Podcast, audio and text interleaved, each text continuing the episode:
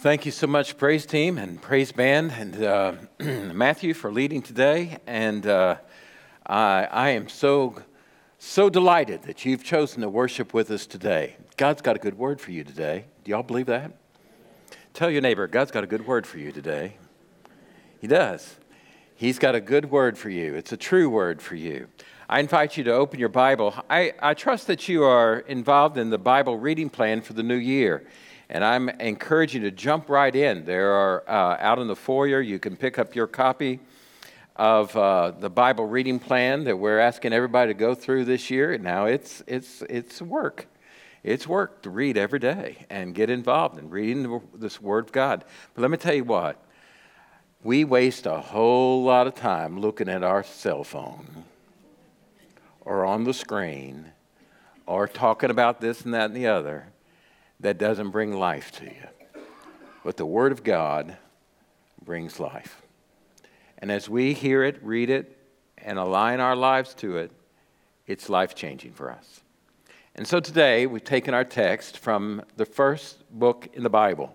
And so if you have your copy of God's Word today, I encourage you to follow along and look with me to Genesis. We're in chapter number one and chapter number two today. And today's message is very fundamental and it's very foundational. And I think it's very timely and very important. I'm going to ask you to listen closely to what I have to say today.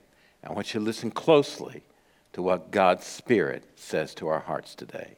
Amen?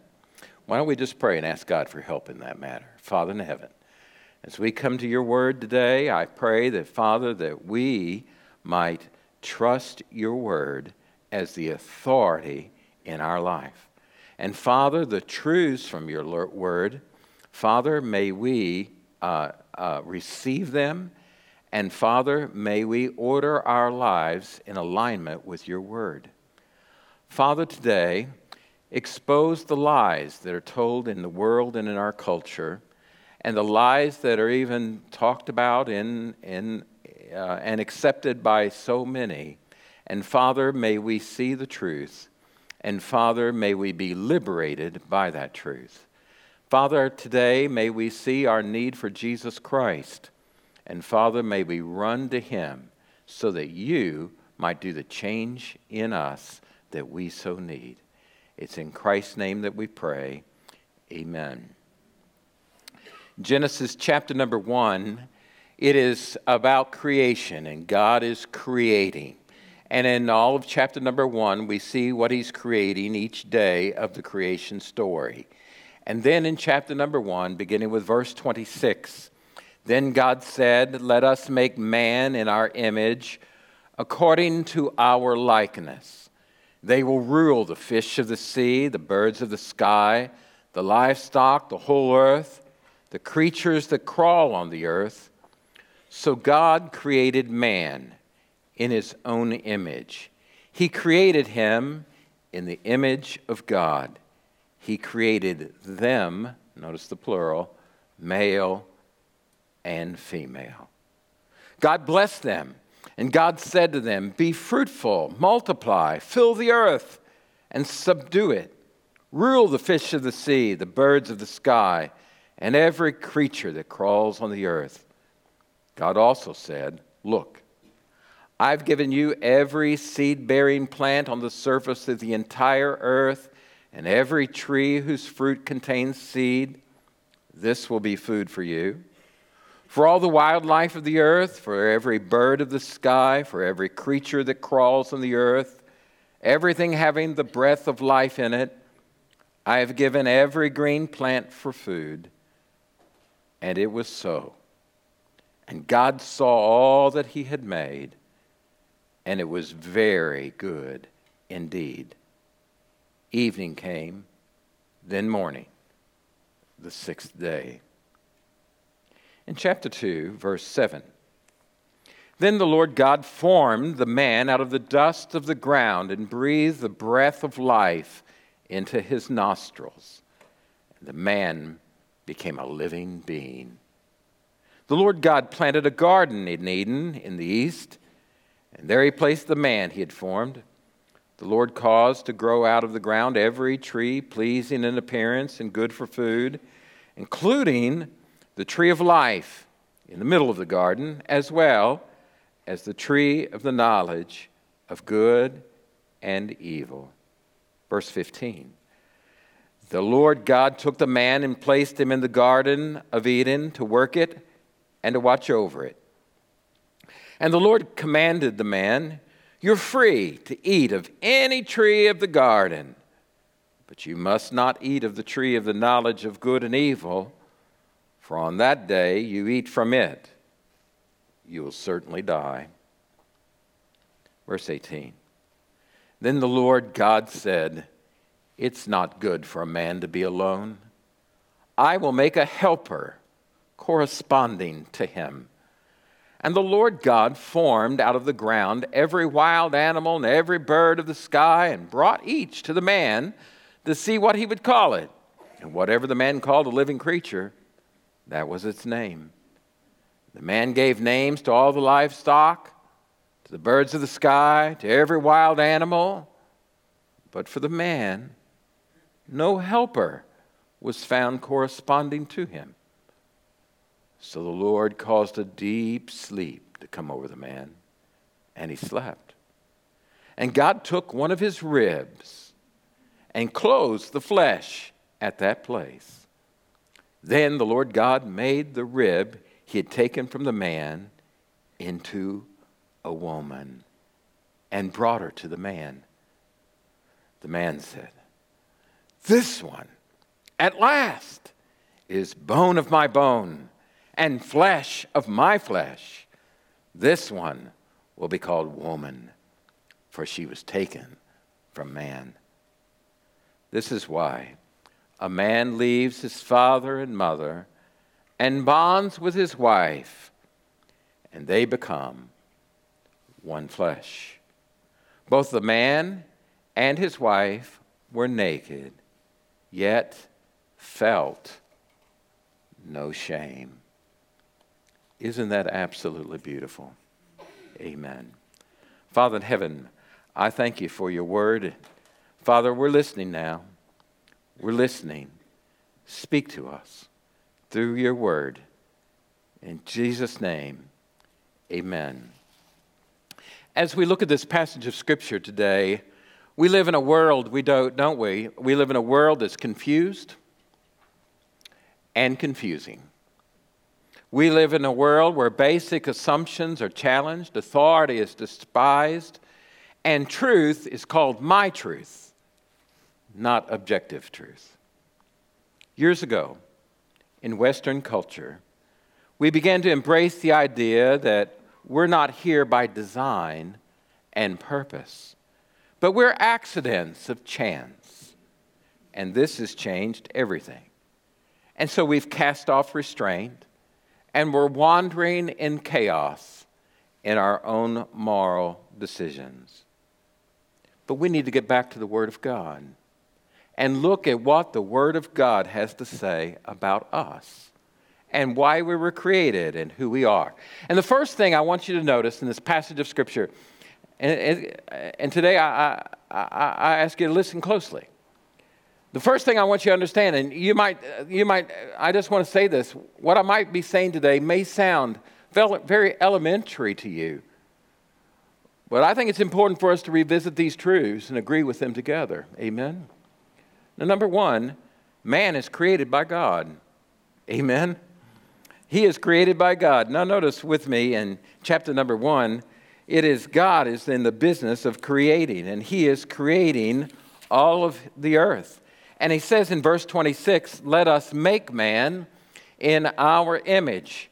And so, God, in the pluralness of God Himself, He is making man, mankind, in His own image. I've titled this sermon on being a human being. What does it mean to be a human being? Or what does it mean to be a man? And what does it mean to be a woman? What is a man? What is a woman? And why do we exist? First of all, we are created by God Himself for His plan and His purposes. One little boy was madder than heck at his parents and stomped his feet and said, I didn't choose to be born. No, you didn't choose to be born. God chose for you to be born. And God's got a plan for your life, a plan and purpose for your life. Are you all still with me today? Can you just say amen? Let me know you're not sleeping. All right. Amen. God has a plan for you, God has a purpose for your life. You are created pers- purposefully and intentionally by God. Notice in verse number 27 of chapter 1, God created man. The word is bara. It is the Hebrew word for created. First, the word used in the beginning, God created. And so it says in verse 27 God created man in his own image. Then, verse 27, it says, He created him in the image of God. And then he says, He created them male and female. Three times the word created is used in verse number 27. It's helping us understand that you're not here by an accident, you're here by intentionality. You're here by purpose and design, and God's got a plan for your life, and your life is valuable. Your life has meaning and purpose. You're not here by some cosmic accident. If you look with me in your Bible to Psalm 139, and uh, you may want to follow along using your copy of God's Word, Psalm 139, and listen to the verse number 13. Psalm 139. Beautiful. Verse number 13. For it was you who created my inward parts. You knit me together in my mother's womb. I will praise you because I have been remarkably and wondrously made. Your works are wondrous, and I know it very well. My bones were hidden from you when I was made in secret, were not hidden from you when I was made in secret, when I was formed in the depths of the earth. Your eyes saw me when I was formless. All my days were written in your book and planned before a single one of them began. God, how precious your thoughts are to me. How vast their sum. If I counted them, they would outnumber the grains of sand. When I wake up, I am still with you. Isn't that beautiful? God created you, planned you, purposed you, has a plan for your life. You weren't just an accident. God formed you in the womb. God knew you before you were even born, and God's got a plan for your life. Every life is valuable, it's created by Almighty God. It's not only created by God, it's created for God. He has a plan and purpose for your life.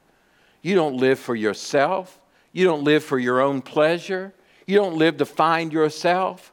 You don't live for your will, but you live for His will. You've been created and brought into this world for God. And our identity is found in a relationship with the living God. And this is what sin does sin destroys us, sin separates us from God, sin twists our understanding, it distorts our perception, it lies to us about what's true or not true. Sin ultimately brings destruction into your life and it destroys you. And that's why God hates sin. And that's why God sent his Son, that he might destroy the works of the devil and that he might set us free to be his people. Amen? Amen. Thirdly, you were created in the image of God in his likeness. Unlike anything else in all of God's creation, you were made in the image of God. That means you have abilities and attributes that the rest of God's creation doesn't have. It doesn't, it doesn't know. It, it, it, God made man a little lower than the angels. He's made us in his own image and his own likeness. Now, scholars have debated that for years. What does that mean? That doesn't mean that God looks like us physically, no, because God is spirit. But God, we are made in His image, meaning that we have spiritual life. We have ethical and moral sensitivities that the rest of animal life doesn't have.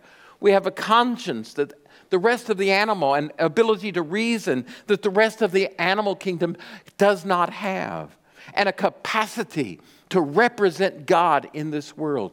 You are made in the image of God. You reflect God in this world. You are His representative on this earth. God has made you and created you. Millard Erickson, in his uh, systematic, he talks about the image of God. And he says uh, these truths about the image of God. Number one, that the image of God is universal in the human race. And that's why we are to respect one another, no matter what. And we are to respect other people. People that don't agree with us, people that don't look like us, people that don't believe like us, we respect them. We are not to shed another man's blood because they were created in the image of God. We don't murder because they were made in the image of God. In the book of James, chapter number three, we are not to curse another man because he was made in the image of God. Every life is, has dignity and value. The image of God is not lost because of sin and the fall. That has not been, it is marred, but it is still present. We are made in God's image, and so even non Christians are in the image of God. All of life, every life is valuable. That's why we stand for the rights from, the, from conception to the grave, that every life is a gift from God and valuable to Him.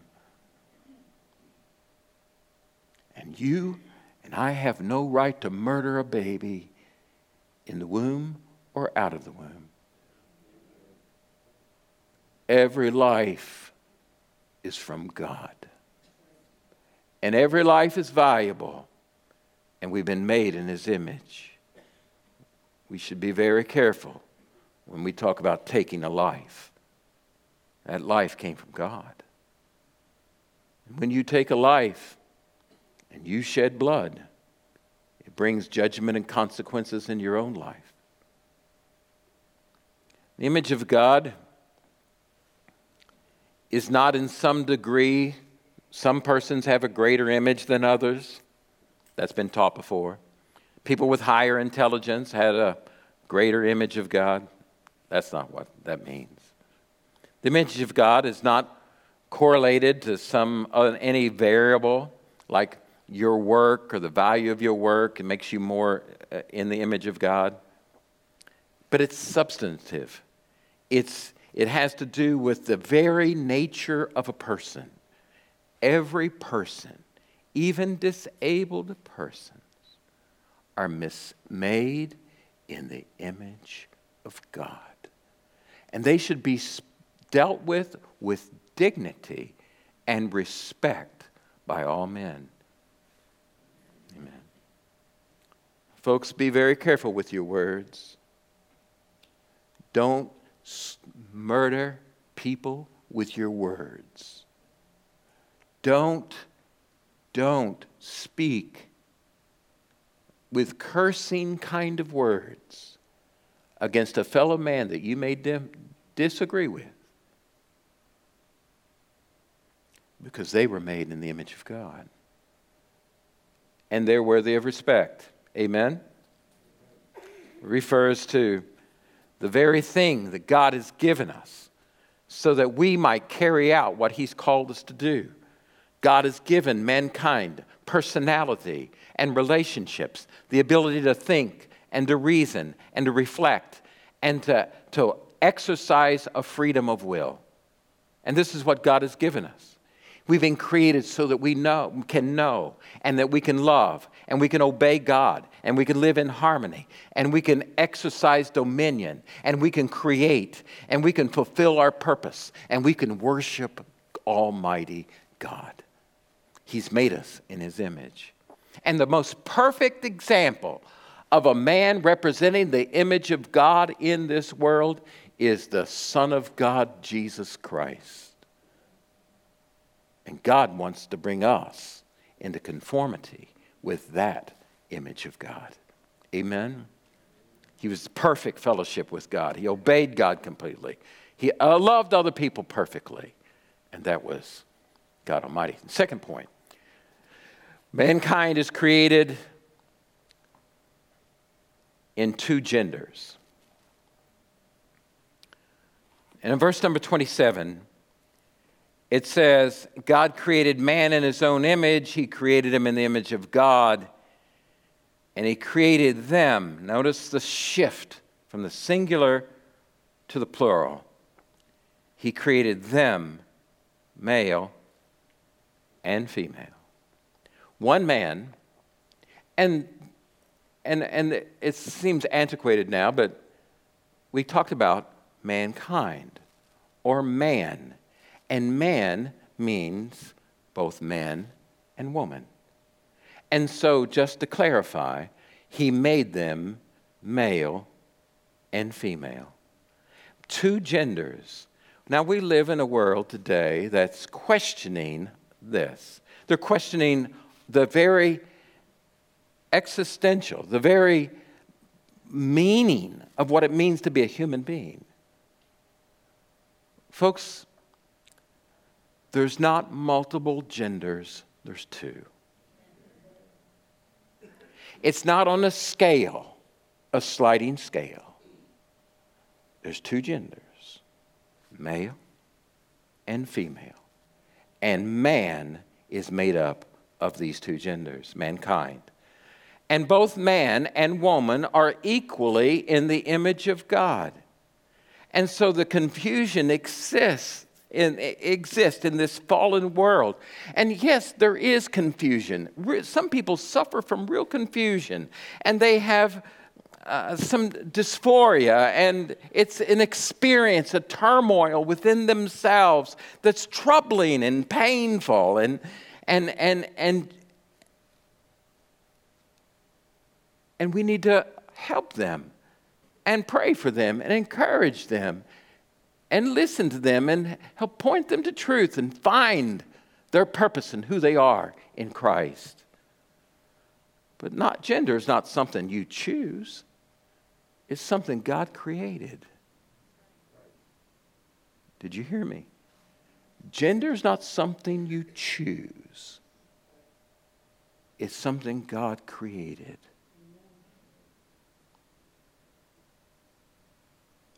If you listen to this world, they will feed you a lie. But it's a lie. God made you, and you're special to Him. Huh. Not one, not one gender is above another gender. What, not one gender is more important than another gender. Both men and women are commissioned by God to serve Him in His creation and to obey His commandments. Look with me to verse number 26. God said, Let us make man in our image according to our likeness, and they, plural, they, the man and the woman, will rule the fish of the sea, the birds of the sky, the livestock, the whole earth, the creatures that crawl on the earth. Both of them ruling, both of them leading, both of them obeying, both the man and the woman not one more important than the other, both commissioned to obey the law of God. They're both commissioned to multiply and fill the earth. Notice what it says in verse 28 God blessed them. God said, Be fruitful, multiply to both the man and the woman, fill the earth, subdue it. They're to cultivate the land, keep the land, to name creation, and to rule over all of God's creation. God made mankind different than any other part of his creation, both the man and the woman. Amen. Both man and woman are blessed by God. Verse 28, look with me. And God blessed them, and God said to them, Be fruitful and multiply, fill the earth, subdue it, rule the fish of the sea, and the birds of the sky, and every creature that crawls on the earth. And God said, Look, I've given you every seed bearing plant of the surface of the entire earth, and every tree whose fruit contains seeds. This will be fruit, food for you. He says, I've given all of creation for you. And I've gifted you with a wonderful task. For everything I've given to you. And God saw all that He made, and it was indeed very good. He says to the women, and I, I, want to, I, want, I want you to listen to me. Women, girls, all of you, listen closely to me. You're made by Almighty God, you're designed by Him. You are designed in His image, and God has gifted. You've been gifted by Almighty God, gifted and created by God, and created to serve God, and created to reflect the image of God in this world. And you're created to declare, to declare the glory of God, and you're created to teach the Word of God, and to preach and proclaim the gospel of Jesus Christ, and to make disciples, and to bear children, and to love your children and to love your family and to love your work and to nurture and to glorify God and be a mother in this world. That's what God has allowed you to do. That's pretty awesome, isn't it? And guys, God's got a plan for you. You too, created by God. You too were gifted by Almighty God. You too, commissioned by God to love the Lord with all your heart, to lead your family, to love your families, to work with your hands and your mind, to provide for your family, to protect for your family, to teach the Word of God to your children and to others, to preach and to proclaim the gospel of Jesus Christ, to make disciples, to rear your children glorify God with your life. Men, we cannot abdicate our role in home and family and society. And we need men to rise up and be men of God. And we need women to rise up and be women of God, reflecting the glory of God and the image of God in this world.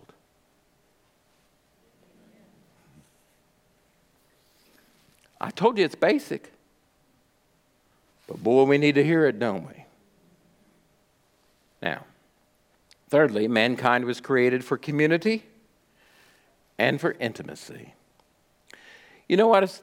If you look with me to chapter number two, when God looks over all of his creation, he just kept saying again and again, and it was good, it was good, it was good. But we find in chapter 2, verse 18, God says one thing's not good. It says, then the Lord, well,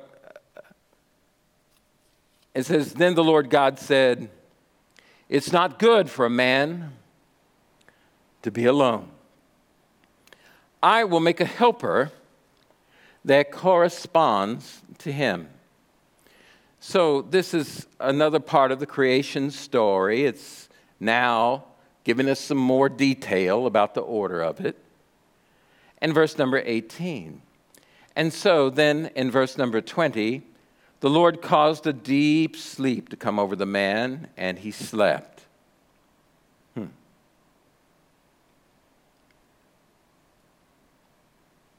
And God took one of the ribs from the man, and he closed the flesh at that place. And the Lord God made the rib of the man, from, they had taken from the man, into a woman and brought her to the man. Oh, wouldn't you have liked to have seen that scene? Wow. Now, when God does his work, he puts man asleep. Because God's going to do a creative thing and man doesn't see it, but God does it. He takes the rib from the man and he creates the woman. Now, he'd created the man out of the dust of the earth. And he creates the woman from the rib of the man. The thing that God said was not, that was not good was isolation and loneliness of the man. He said that's not good for mankind. That's not good for him. And by not good, mean it's not complete. Man cannot do all that God had planned for him to do by himself. And God it's not like God, this was a, a second thought with God. But God allows man to have some ability to name things and rule and, and, and to do work. But as he's examining all of the rest of created order, he realizes, man does, there's not one that really corresponds to me. And God said it's not good for him to be alone. You see, God has created man for community. That we won't be isolated, that we're not on an island, that we're not alone. But there's nothing else in all of creation that corresponds to him. And so when you look at all the rest of the animal life, you go, man, that, it's great, it's awesome, but eh, nothing just really corresponds to me. Now, I don't know if you like animals. I love animals. Well, most animals. And honestly, I'll just, just to be honest, I don't want to insult anybody, but I'm more of a dog guy than a cat guy. I mean, I tolerate cats, but I really like a dog. I knew there'd be at least one amen. I know the cat people are going to talk to me after church, but anyway. And you know, my parents love their little dog. They got a little lap dog and that little dog. They treat that dog way better than they ever treated any of their children. I'm just saying. And uh, I mean, they go out to eat and they get an extra steak and bring it home and feed the dog. I know. They, they have issues. We had some dogs when the kids were younger, and one of them was, I'm pretty sure, demon possessed, but uh, they were, uh, uh, we enjoyed those dogs. Some animals weren't so cuddly that are in our house. Brad had a lizard one time named Max. Max wasn't very cuddly, really.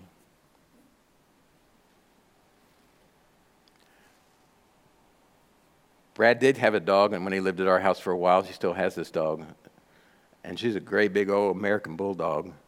And she's the most cuddly dog in all the world. She just climbed right up in your lap, big old 80 pound dog in your lap, licking on you and loving on you. But that's not the same as a wife, I can tell you that.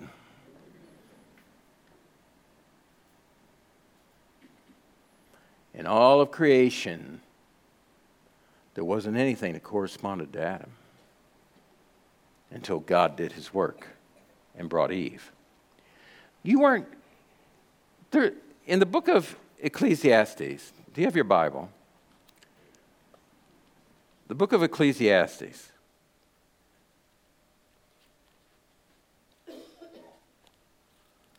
Chapter number 4,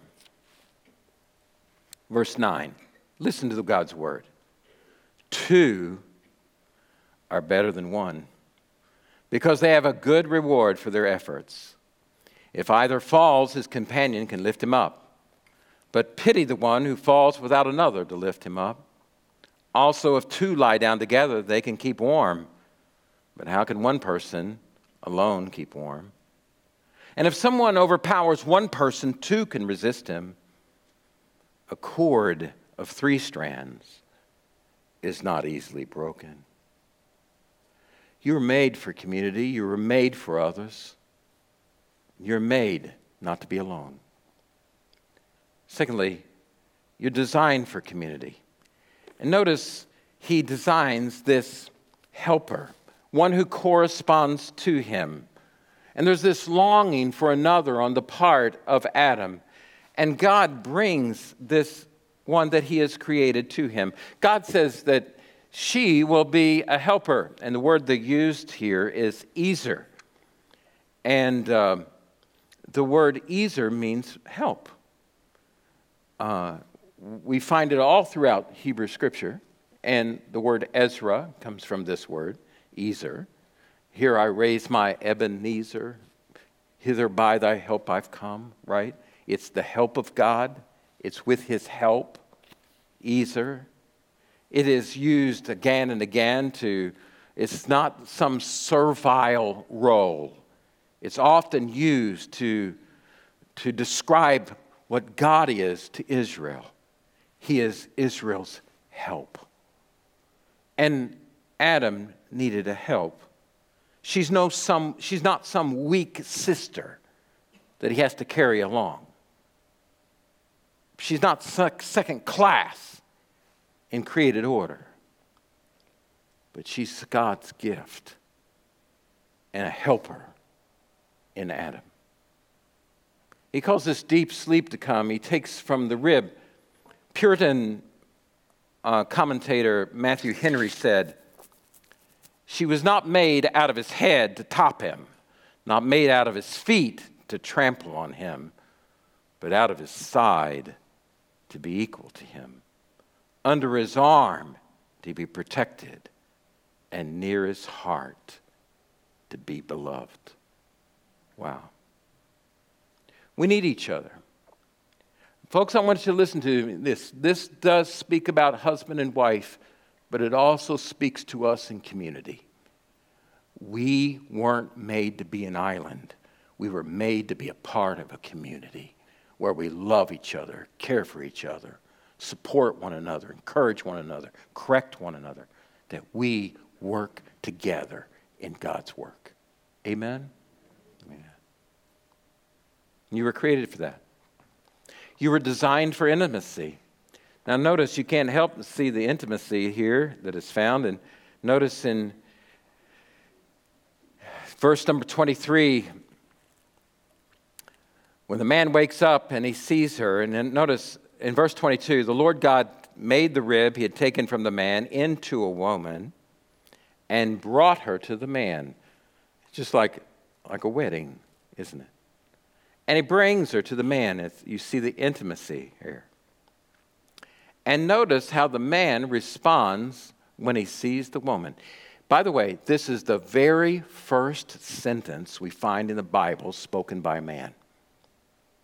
And he breaks out in a full sentence Bone of my bone, flesh of my flesh, she's one with me. She's made just like me but different. wow! I mean, that's not in the Hebrew, but wow! She will be called what? Woman. The word in Hebrew is Isha because she came from Ish man. Well, we see it in the English as well. You see that man is found in the word for woman, and in the Hebrew as well, Isha, because she came from Ish. Leon Kass, who is a Jewish scholar, writes concerning this uh, commentary on this section in Genesis. And Kass is from the University of Chicago. He wrote years ago. He said, Man's counterpart stirs his soul to a new level of self awareness. As she stands before him and against him, he also sees himself for the first time. As a result, he now names himself no longer Adam, earthling, generic human being from the ground, but he now names himself Ish, individual, male, man, being. Man, now listen close, listen to this. Man as male in relationship to female. The woman's name is spoken first, Isha. And that, like her origin, it's derivative. Yet her place in his speech is first.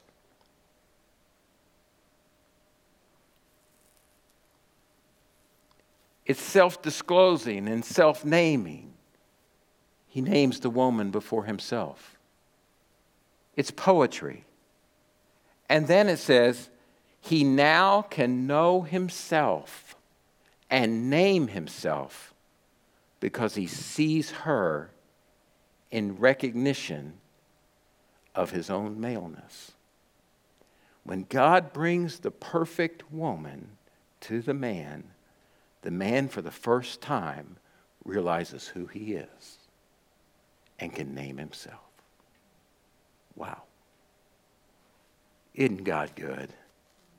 Isn't his design perfect? Amen. Kass goes on to say this deep and far reaching insight about complementarity and selfhood is beautifully conveyed in the text in man's speech. Isha is spoken first. Whereas animals elicited names, the appearance of the woman elicits poetry. Amen. You're designed by God for joyful, fulfilling fellowship and life and intimacy. Notice in verse number 25, 24, and this is why a man leaves his father and mother and bonds, cleaves to his wife, and they become one flesh. This is marriage. By the way, marriage is between a man and a woman.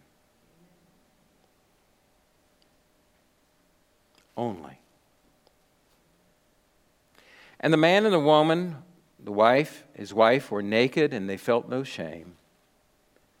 The reason they felt no shame and they were naked is it was pure joy, pure fulfillment, pure, wondrous love and beauty.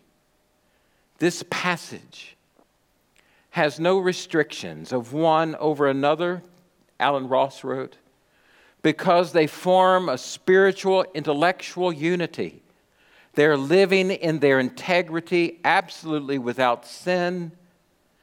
Prior to the fall, there's no need of hierarchy or submission because there's no sin that is brought into the picture. They've not experienced any evil. But the problem comes in Genesis chapter 3. Because in Genesis chapter 3, we see the willful sin of the woman and the man against God and the breaking of his law. And that brings a fall, the fall into this world that we're all feeling the effects of. And this sin that comes into the world, and, and, and the God makes a promise to the woman. He says, concerning this serpent that tricked you and you've rebelled against me. He will bruise your heel, but you will crush his head.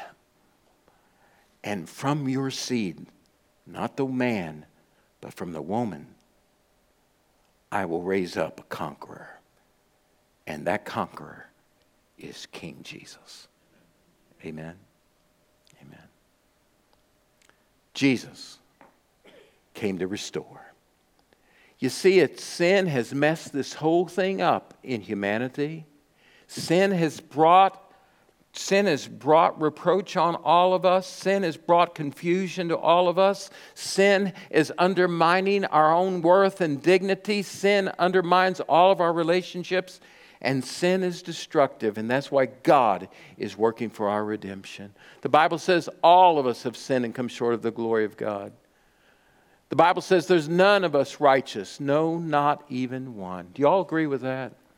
The Bible says that we've all sinned, all of us. The Bible says if we say we have not sinned, we lie and we don't we, do, we deceive ourselves and we're not truthful. All we, like sheep, have gone astray. Everyone has turned to his own way. All of us. And that's why Jesus came. Jesus came to bear our sin and die on the cross for all of our sins. He came to help those who are helpless, to restore themselves. And He's on a mission to restore us back to a right relationship with God. He died for all of our sins. The Lord caused the iniquity of us all to fall upon Him. By his stripes, we are healed.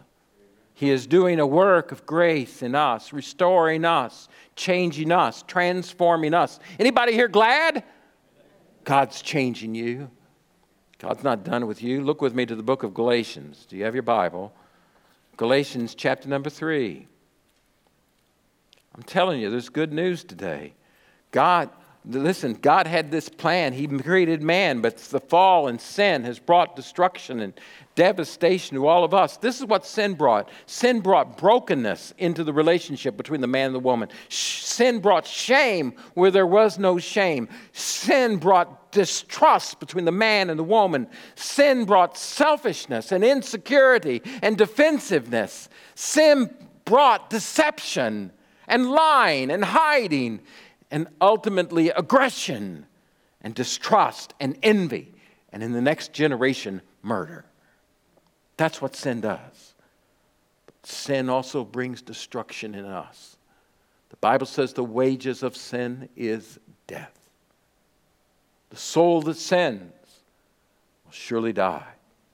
We bear the shame of our sin. That's why we are not naked and unafraid. We are afraid because of our sin. But Jesus came and he bore our sin on the cross and he's restoring us. Now, the book of Galatians, chapter number 3, verse number 22.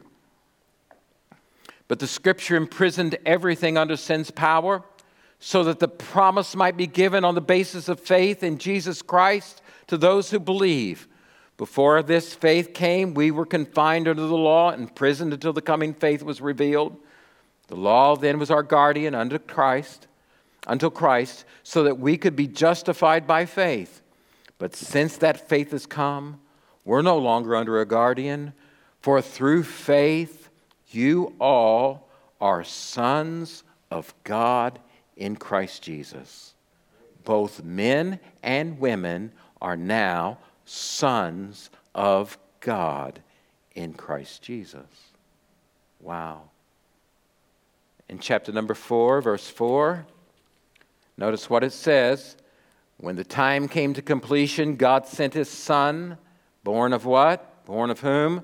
A woman. Born how? Under the law, in order to do what? Redeem those under the law, so that we might receive what? Adoption as what? Sons. Now, I know it seems weird, but men and women are both sons in Christ Jesus. We have the heirship, we are his sons. Amen. Born on, he, said uh, we might receive adoptions as sons, and because you're sons, God sent the Spirit of His Son into our hearts and what does that spirit do? Cries out, Abba, what? Daddy, Father. You're no longer a slave, but a son. And if a son, God made you an heir. Woo! I'm an heir with God. He has blessed me incredibly. 1 Corinthians 15, verse 45. 1 Corinthians 15 and verse number 45. Look with me to God's Word.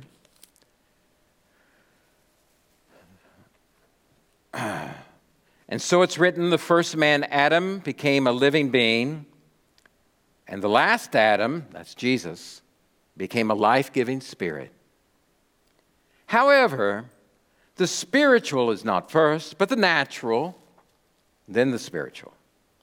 The first man was from the earth. That's Adam, a man of dust. His name means earth. We could call him Dusty. The second man is from heaven. His name's Jesus. Like the man of dust, so are those who are of the dust. Like the man of heaven are those of heaven.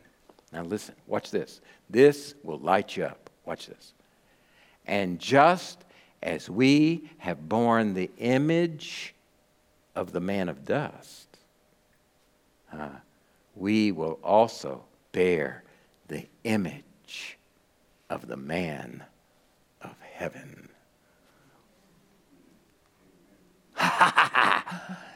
He's making you to look like Jesus. Isn't that awesome? Wow. God's restoring man in his image. Woo, that's beautiful. The Bible says, as many as received him, to them he gave the right to become the children of God. Amen. You know what?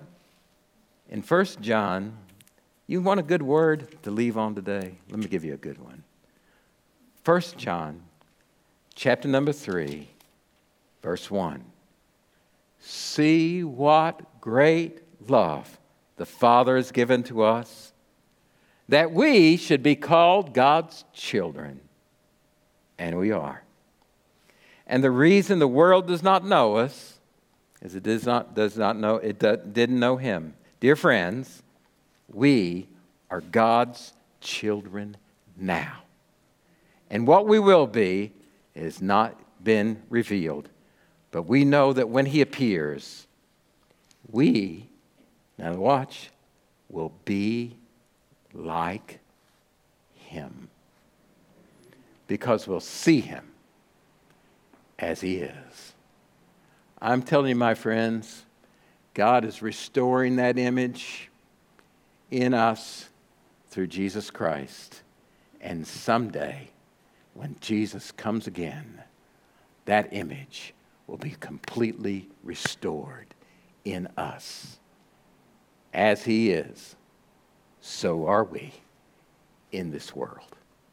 Hallelujah. Amen. Father in heaven, thank you for this great truth that's found in your word today. Lord, maybe there's somebody here today that doesn't know Christ as their Savior. And I pray that today they might turn. Turn to Him. Turn in repentance. Turn in faith and trust. Father, we know there's only one way to be made right with you, and that's through the work of Jesus Christ, your Son. Lord, we can't save ourselves. God, you, we trust, trust you, and we ask you to do a work of grace in our heart. Make us to be more like your Son. Save us from all of our sins. Forgive us, cleanse us, and make us right with you. It's in Jesus' name we pray. Amen.